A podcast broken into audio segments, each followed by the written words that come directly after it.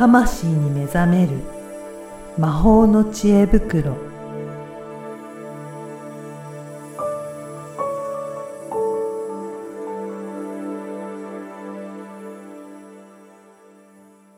こんにちは、声ラボの岡田です。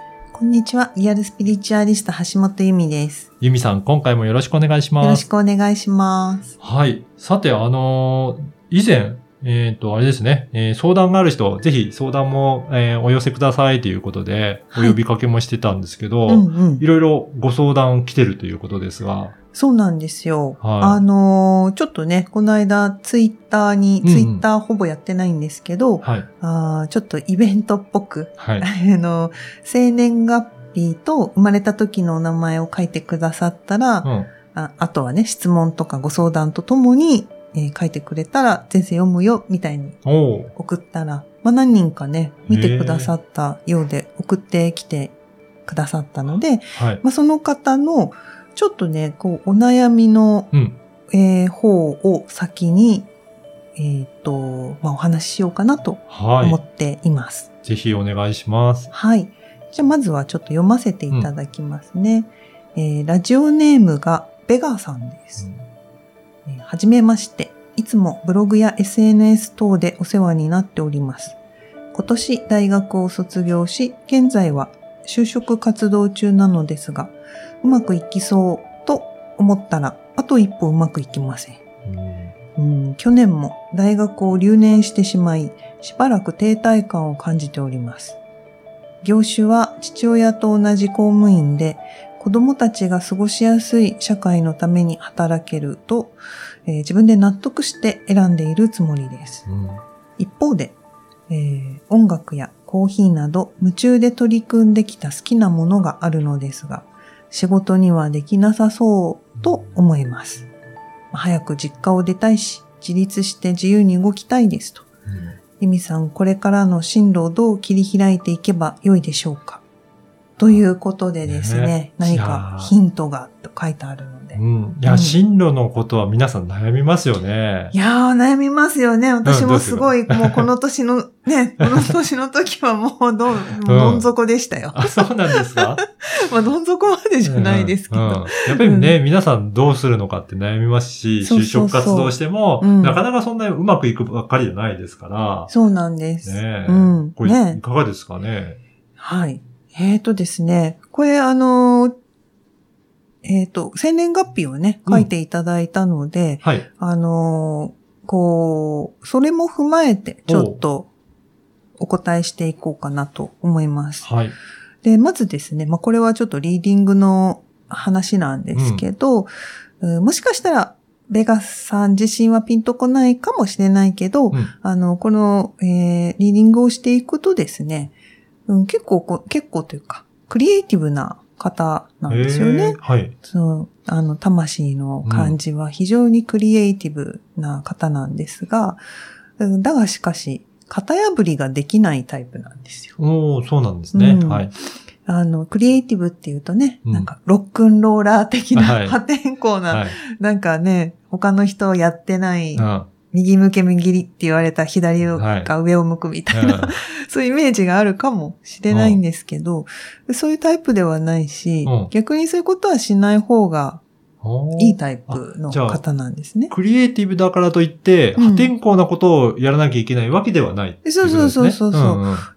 あの、このベガさんにおすすめなのは、うん。ベガさんの質を見ていくと、うんあの、自分のそのホームグラウンドっていうか、ホームをね、うん作る、コミュニティを作るっていうのが、うん。あの、非常におすすめです。はい。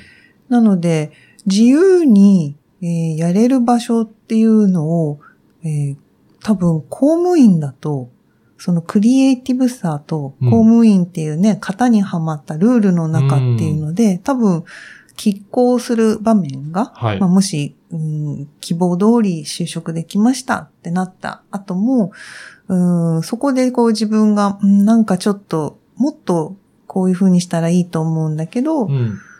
うまくいかないなとか、うまくいかないのは自分の能力じゃなくて環境だなとか、うんまあ、そういうのがちょっと想像できるかなと。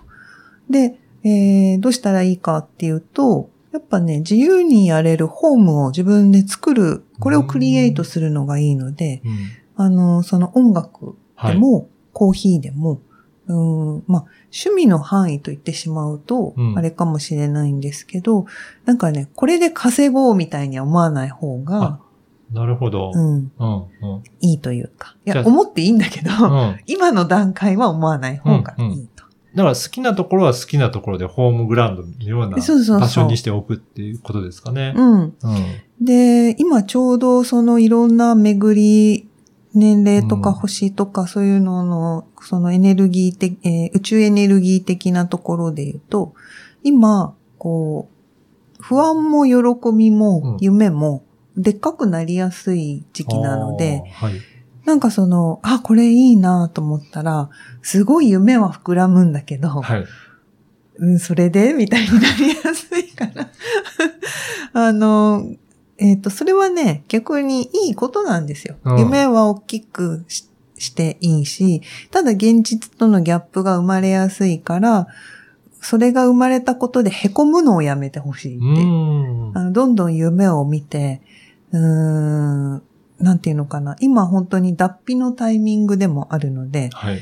夢を見てどこまでできそうかな、うん。無理ない範囲でチャレンジはぜひしてほしいんですね。うん。うん。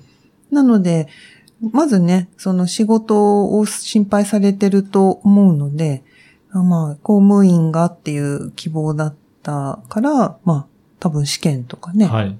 えー勉強したりすると思うんですけど、まあその、息抜きをしっかり遊ぶというか、うーん、なんかコーヒーとか音楽とか、なんかその自分がある種じ自由に本当に、えーやれる。で、周りのみんなもこう喜んでくれるというか、うん。一緒になって遊べるとか、はい。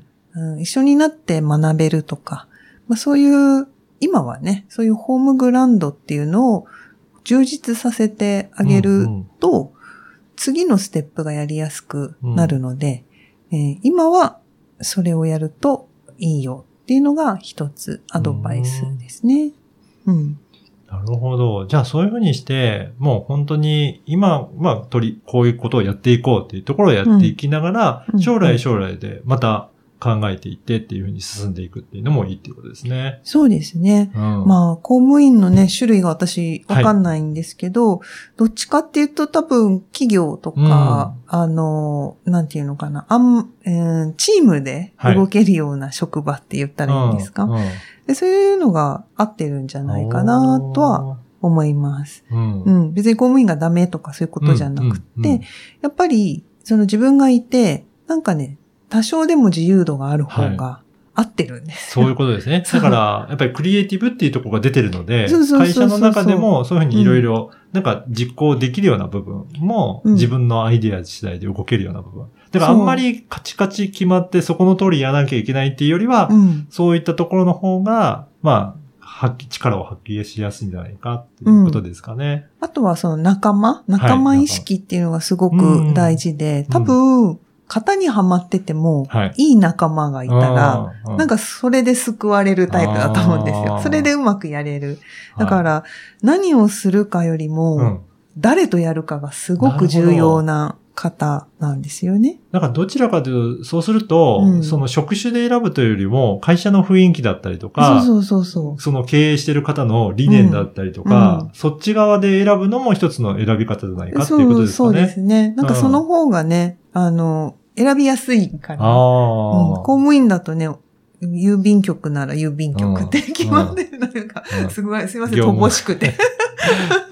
うん。ね、なんか、こう、消防士とかさ、う警察官とかさ、うんなんかもう、決まった中で、でもまあ、大きい組織になればね、うん移動とかあると思うんですけど、やっぱそこで、いろんな人が変わっていっちゃうっていうのも多分ストレスになると思うので、やっぱりなんか、同じ志までいかなくても、はい。なんかこう、その、なんていうのかな。例えば子供、将来子供のためにとかうん。いうのがもしベースにあれば、同じような思いをしてる人と、それこそなんかボランティアでなんか活動でもいいんですよ。うん。アルバイトでとか、あるいは、うん、そういうのをベンチャーでやろうとしてる人とつるんでみるとか、うんあのそこに入るんじゃなくて、はい。つるんでみる。うんうん。うん一緒にね、活動してみるだけでもすそごい刺激ですよね。うん。うんあの、今年、まあ、今年に、今年、まあ、今年と言っておこう分かりやすいから、うんあの、そのね、いろんなものが、気持ちが大きくはい。なりやすく、適、ていい意味で適当、楽観的にもうんなりやすく、止めどがない時期なので、うんあのーそれに乗って、うまく脱皮すると、うん本当に次、楽になります。うん。なので逆に、その拡大傾向だから、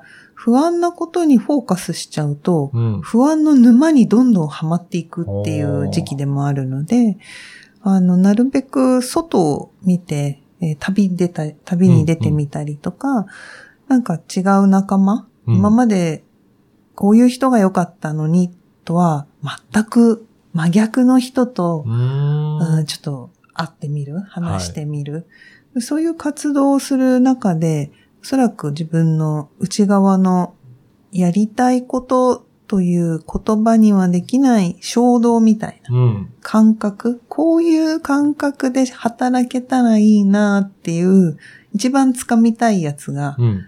えー掴みやすくなるので、うん。それをやってもらえるとうん。いいですよ。いやー、ね、そうでしょうね。だから、こういった感じ、せっかくね、あのー応募していただいたので、うんぜひ参考にしながら、今後の活動も、本当に私もいろんな人と会ってて思うんですけど、うん。やっぱり皆さんそれぞれの志があったりとか、働き方ってこんないっぱいあるんだなとか、うんうん世の中って、まあ社会出てから初めて知るようなこともすごくいっぱいあったので、うんなんかいろいろそういったところも探していきながら、うんちょっとね、あったところを見つけていただけると、ぜひいいなと思いましたので、うんうんうん参考にしていただければなと思います。はい。ぜひ参考になさってみてください。はい。